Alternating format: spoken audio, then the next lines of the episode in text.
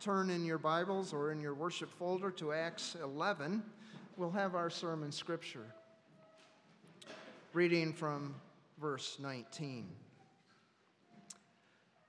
Now, those who were scattered because of the persecution that arose over Stephen traveled far as Phoenicia and Cyprus and Antioch, speaking the word to no one except Jews. But there were some of them men of Cyprus and Cyrene, who on coming to Antioch spoke to the Hellenists also, preaching the Lord Jesus. And the hand of the Lord was with them, and a great number who believed turned to the Lord. The report of this came to the ears of the church in Jerusalem, and they sent Barnabas to Antioch. When he came and saw the grace of God, he was glad and he exhorted them all to remain faithful to the Lord with steadfast purpose. For he was a good man, full of the Holy Spirit and of faith. And a great many people were added to the Lord. So Barnabas went to Tarsus to look for Saul. And when he found him, he brought him to Antioch. For a whole year they met with the church and taught a great many people. And in Antioch, the disciples were first called Christians. The word of the Lord. Father, I pray that you take this word that we have just heard, this word that we've just read, the word in which uh, Pastor Anderson is going to soon uh, expound on. I pray that you take this word and hide it in our hearts, but not in such a way that it just lavishes there, but it overflows. And you are the springs of life. And we pray, Lord God, that this would uh, bubble up into all of our experiences and those whom we come into contact with in the coming days would know that we have been with you. And that countenance would be upon us because of the word that you've given us, that it pushes out through our lives and our hearts that others will want to know this Jesus too. Father, thank you that your word is so available. Thank you that the pastor's here to preach. And thank you that you've given us the opportunity to hear. Now I pray that you change us into the likeness that you want us to be. As we pray, Lord, in your wonderful name. Amen. Amen. You may be seated. Thank you. Thanks, Ken. Well, good morning. Hopefully, you had a, a Merry Christmas. And as Pastor Andrew mentioned earlier, you're looking forward to the changing of the year from 2018 to 2019. It's a great time to reflect and look back, but also to look forward and to think about the way that the Lord is going to work and move amongst us in the, the year to come. It's very exciting. It's great to be with you to bring God's word. And over this past week, the holidays has been a lot of fun. It's been fun to be with family. I've got a, uh, a sister in law who's pregnant and due early in the year, this coming year. My sister is also pregnant, which is fun to watch her go through all of that. And she's due in March. And so there's been a lot of name talk going on. You know, what are you thinking about naming your baby? certainly, there's some of you that have gone through that recently, or most of us are having those talks with people we know. And uh, it got me thinking, you know, what's in a name? You know, what comes, what's behind a name? I'm thinking about my own name, Addison Hawkins. Uh, it's an English, Scottish origin, so I've got the beard kind of to live into that Scottish heritage a little bit. Um, but Addison meaning son of Adam, Hawkins uh, meaning falconry. So if you met any of my early ancestors, they probably had a falcon on their arm. That was the trade that they were involved in. But then I think about my son, Theodore. Uh, it's a family name, Theodore is, but it also means in its origin Latin gift of God, and he certainly is that to us in a lot of different ways. And then our, our daughter, our youngest, Louisa. It's not a family name, but it's a name that gives me great peace at night when I think about her future dating life and what it'll be like for young men. Her name means uh, renowned warrior. So I think we're going to be okay there as she grows up. But there's a lot in a name there's history, there's belonging, there's sentiment. There's lots of things in the name. That's certainly true in the Bible as well. If we look at various given names to folks in the Bible, they have meaning that plays into the part of the story in which we encounter them. You think about Abraham, you know, multitude or many. Think about uh, David, beloved, our friend, Barnabas, who's in our story here, son of comfort and exhortation. We see that in his part of the story as well. But it's not just for individuals. I mean, there's lots of meaning in groups of people as well. There's meaning in titles that we tend to give ourselves or that are given to us. We think about believers, about followers of Christ. You know, in, in the common name that we kind of give one another as a group is Christian.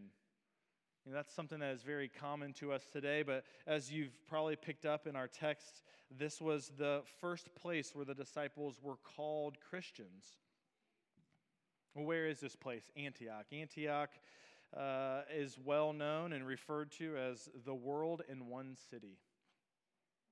Know, this is where you could see all the world's richness and diversity in one place. And at the same time, you could see all the world's brokenness and sin its divisiveness in the same place. But it was here that the name Christian was given to those early disciples.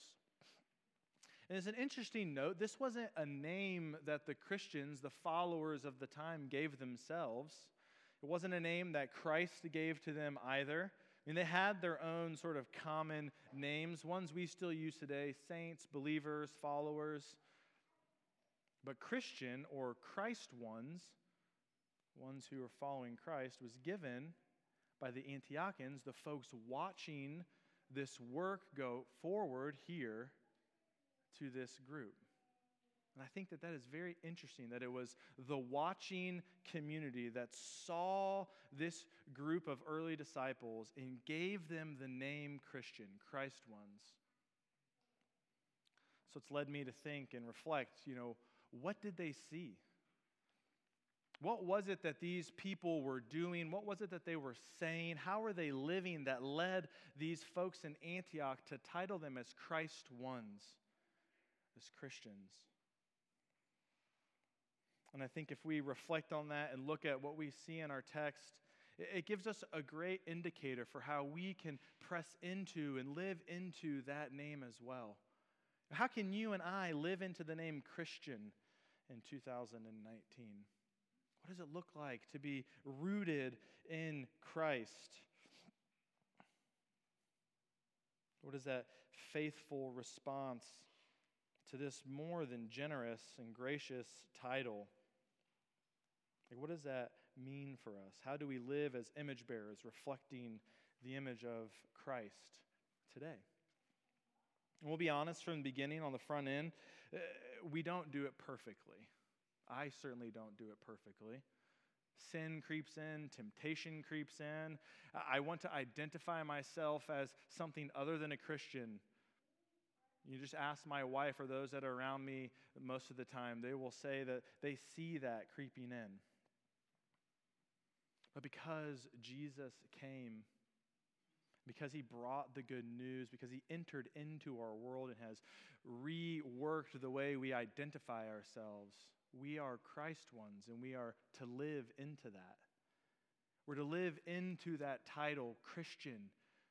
That's our primary identity. We find ourselves rooted to that truth. And from there, our life works itself. We press into that title. And I, I think when we look at this text, we see three pretty clear marks. They're there in your bulletin. You got three marks, characteristics or traits that we, we find. There's the mark of mission, there's the mark of unity, and the mark of industry. Those three marks, I believe, are what the Antiochans saw. Those non believers, those people in the community that saw these Christians in these three different ways, probably more too, that led them to give them the title Christ ones or Christian. So, what do we have to learn from that? Well, let's go ahead and dive in and look at the first mark, mark of mission. We see this in verses 19 through 21. Now, those who were scattered because of the persecution that arose over Stephen traveled as far as Phoenicia and Cyprus and Antioch, speaking the word to no one except Jews. But there were some of them, men of Cyprus and Cyrene, who on coming to Antioch spoke to the Hellenists also, preaching the Lord Jesus. So, in those two verses, we see what their mission was. Their focus, their motivation, their purpose was the gospel. It was the preaching and the teaching of Christ Jesus. It was the word that became flesh. That was their primary mission. You know, they were scattered to all these different places. That was the occasion that brought them into these different cities. But their mission was to make the gospel known. In other words, it was to share their faith with the folks of these different cities, to tell them how Christ has reworked their life in such a beautiful and glorious way to do it where they were worshiping, where they were buying their meats and stuff at the market, where they were working their labors. They were sharing their faith with the folks around them. They were bringing the gospel to these areas. And I, I think it could be easy to overlook how it would have been uh, more comfortable, probably at times, to kind of hide, to go into hiding when you think about the occasion that brought them there, it was the persecution that arose over Stephen. So they saw what happened with him. They very easily could have said, I don't want any part of that. That's difficult. That doesn't lead to or end in a good place. So why don't I go to this new place and start over? Keep my faith quiet, not talk about this Christ figure who will ruffle feathers. But they didn't do that they especially would have known that that was to come. We think about John 15, Jesus' own words. You know, the world hates me, it's certainly going to hate you. We think about the, the, almost the norm for Paul's ministry in his missionary journeys. There wasn't really too many places that he went where he did not encounter some sort of persecution or struggle. We know that the early church, the church of the apostles, the church of the martyrs, met lots of persecution in its day. But these faithful individuals pressed into that gospel message. They were so transformed by the mission of what the gospel is that it led them to share their faith where they were. And they didn't do that alone, they did that with the work of the Spirit as well. You know, when it says that the hand of the Lord was with them, and a great number who believed turned to the Lord. Then, when Barnabas comes, he sees that God's grace is abundant in this place. And he's called good because he's full of the Holy Spirit and of faith. You know, the Spirit went with them as they were reaching these different people. They were not doing this alone. They remembered the Great Commission, and they were led to press into that, to, to root themselves in their identity as Christ followers to preach the gospel in Antioch and other places. It was the good news of Christ that was their motivation for sharing their faith. And their motivation was their mission, their purpose. You know, I can think about it in my own life. You know, what is my motivation? What does my mission look like? What's my purpose? And certainly at times, uh, I would probably say not as much as it should be. It, it looks like what those early disciples would have done. But if you were to ask my wife, you know, what, what does Addison's life look like when he's not at church on Sunday or other times of the week? She could probably point to a few different uh, purposes and missions that I may have. And one of my great struggles and temptations in life is material things. You know, I find at times my worth and my value, my purpose, if you will, in what I have and what I can get, whether that's some form of technology, whether that's some form of uh, attire, clothing, shoes, whether it's a, a hobby that I am in. Tend to find my value and my worth there as opposed to the gospel.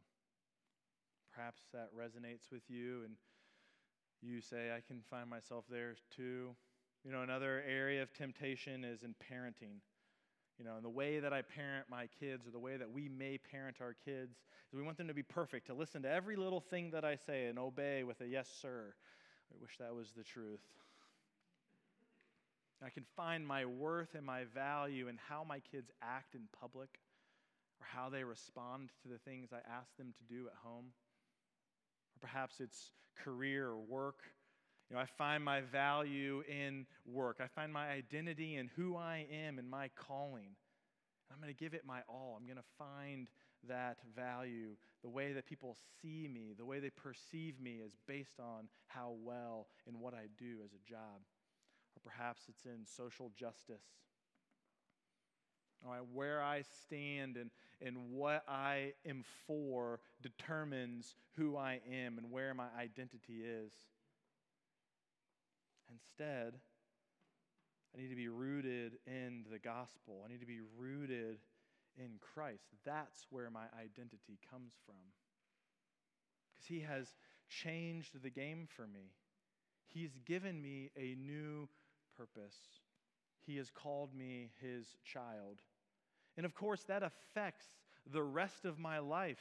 It affects the rest of these things where I am tempted to find my worth and my value. It gives me joy in the things that God has given me, the material possessions, the things I'm allotted to have in this life. I can enjoy them and be a good steward of them as opposed to finding my worth and value in them.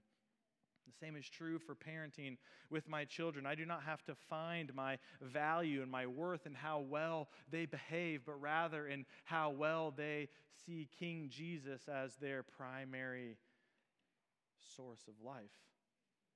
Same with career and social justice. I, I can find my value in Christ, and it informs how I go into these two endeavors. My, my big calling, my big C calling as a Christian, informs how I do my work, how well I do it. Same time, it informs how I engage with the injustices of the world. So the gospel speaks into those areas of life, but our identity is not in them, it's in Christ Jesus.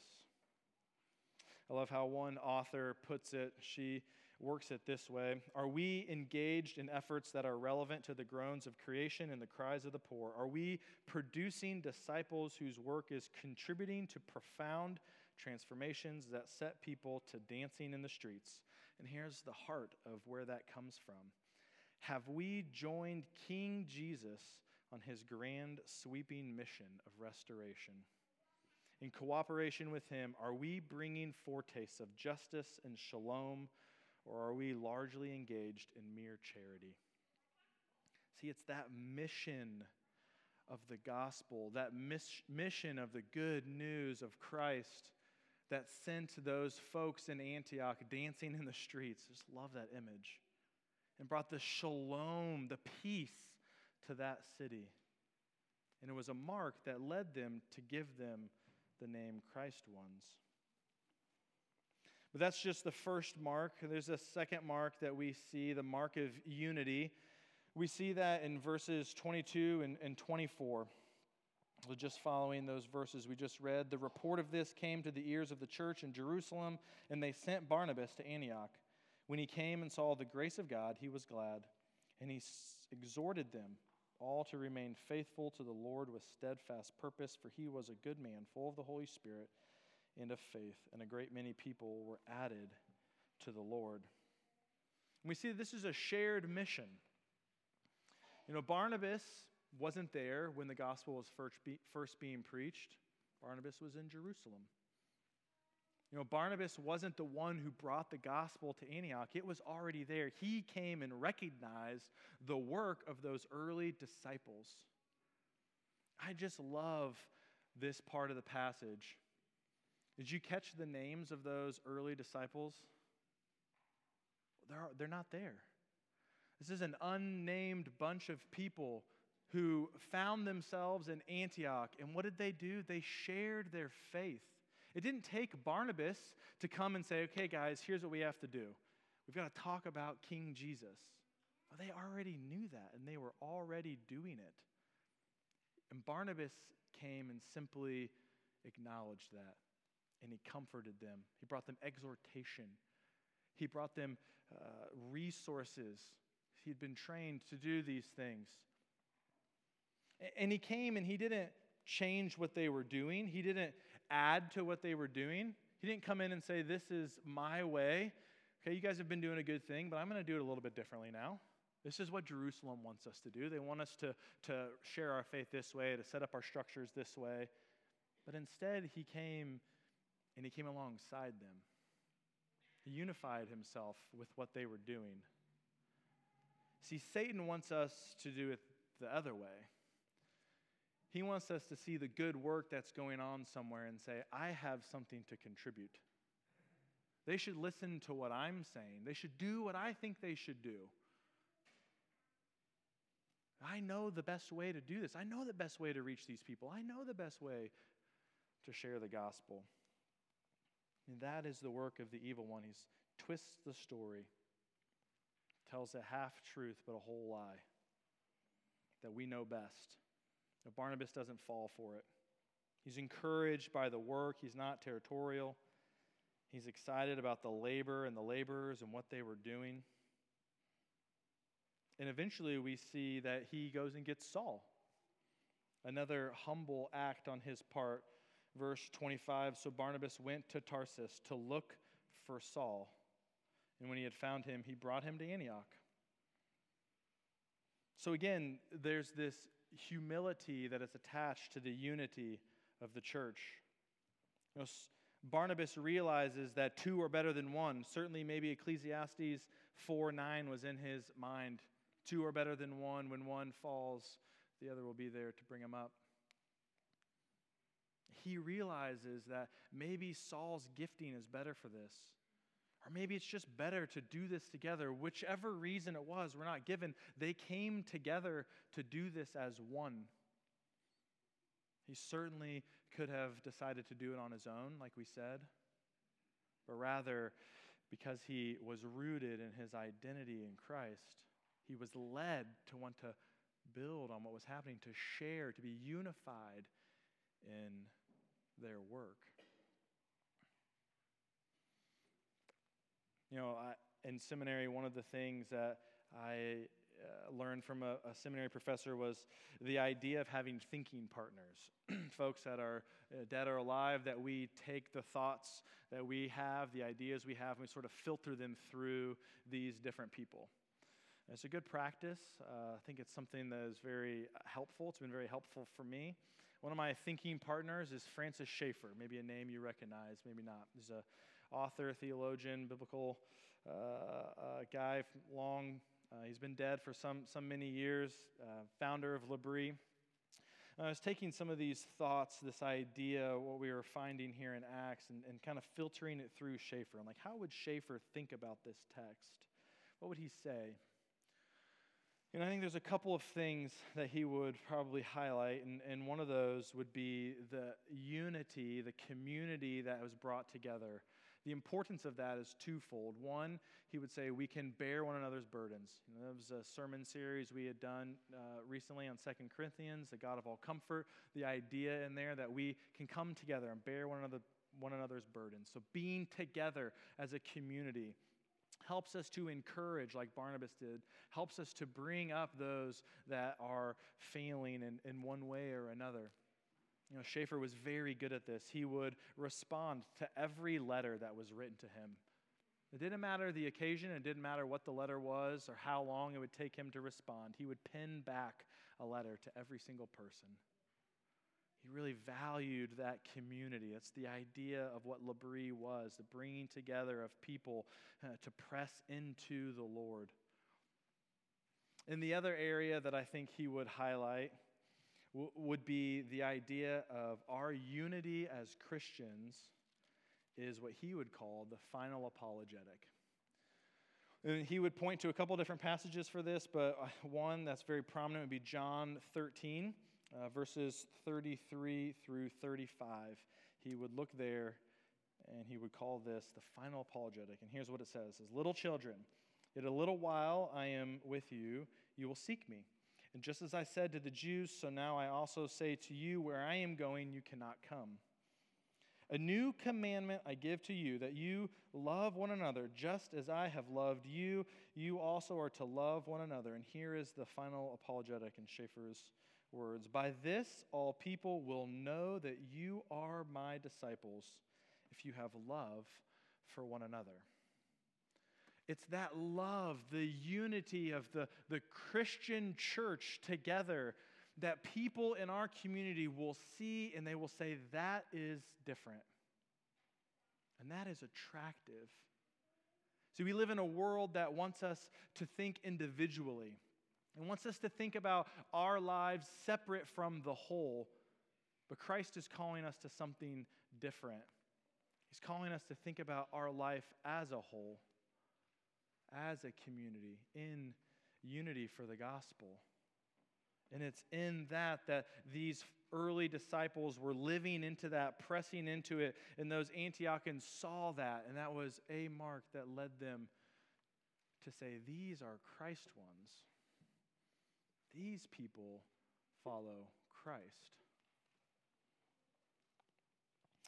The last mark that we see we see the mark of mission in the gospel, mark of unity, and the last mark is the mark of industry, which is kind of a maybe a funny word to use. Might not have thought that. It didn't mean sort of manufacturing and, and goods and services, uh, but rather in the informal sense of the word, I meant an activity or domain in which a great deal of time is exerted, time and effort.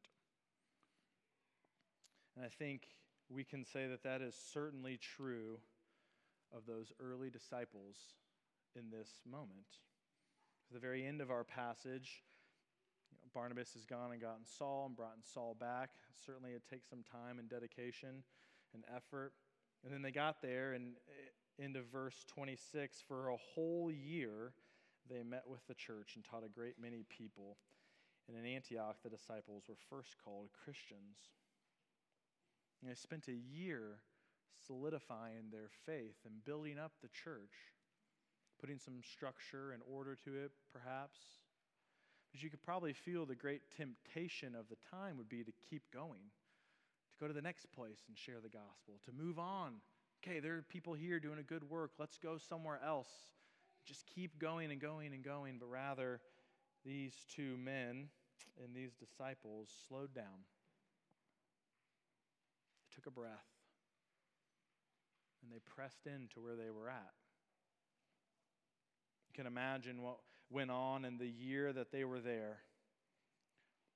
You know, they probably were harnessing some of what Jeremiah points to in the exiles, you know, living in the community, you know, being in the marketplace, taking up residence, befriending the folks that are there.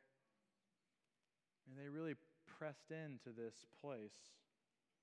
You know, we live in a time where it's just a breakneck pace. We talked about that in our Adult Institute class on technology, how technology is just changing and it's making us react so fast. Social media is a primary contributor to some of this, but just the way the world moves now is so fast and it wants us to keep up. But I think there's some wisdom in slowing down and pressing in, being faithful to a place and a people for a given amount of time. If we think about even Jesus' ministry, when he started his public ministry, it went on for three years. We think about who Jesus is. He, he is the Son of God. He is God incarnate in man. He could have, if he wanted, to do his mission in an instant. He didn't need three years to do what he did. We certainly don't need to limit God in that way, but yet he did. He took time. He walked with people. He dined with sinners. He took lots of time to pray, to get away and, and ask God for guidance in his mission, to pray for the places that he was entering into. He took time to disciple people, to walk with them, to challenge them, to teach them, to exhort them. He took time to go to Jerusalem. There is an industry, if you will, in this work, and we see that in Christ. It was marked by his industry in the gospel. And I think that mark, plus the first two, is what led those Antiochans to see these disciples and say, they look a lot like that guy Christ. Maybe there's something to what they're saying. And that certainly is the invitation for you and me, for those that would already identify themselves as Christians. You know, our invitation is to press into that. You know, do we find our primary identity as Christ ones? You know, are our lives marked in the same or similar ways as these early disciples?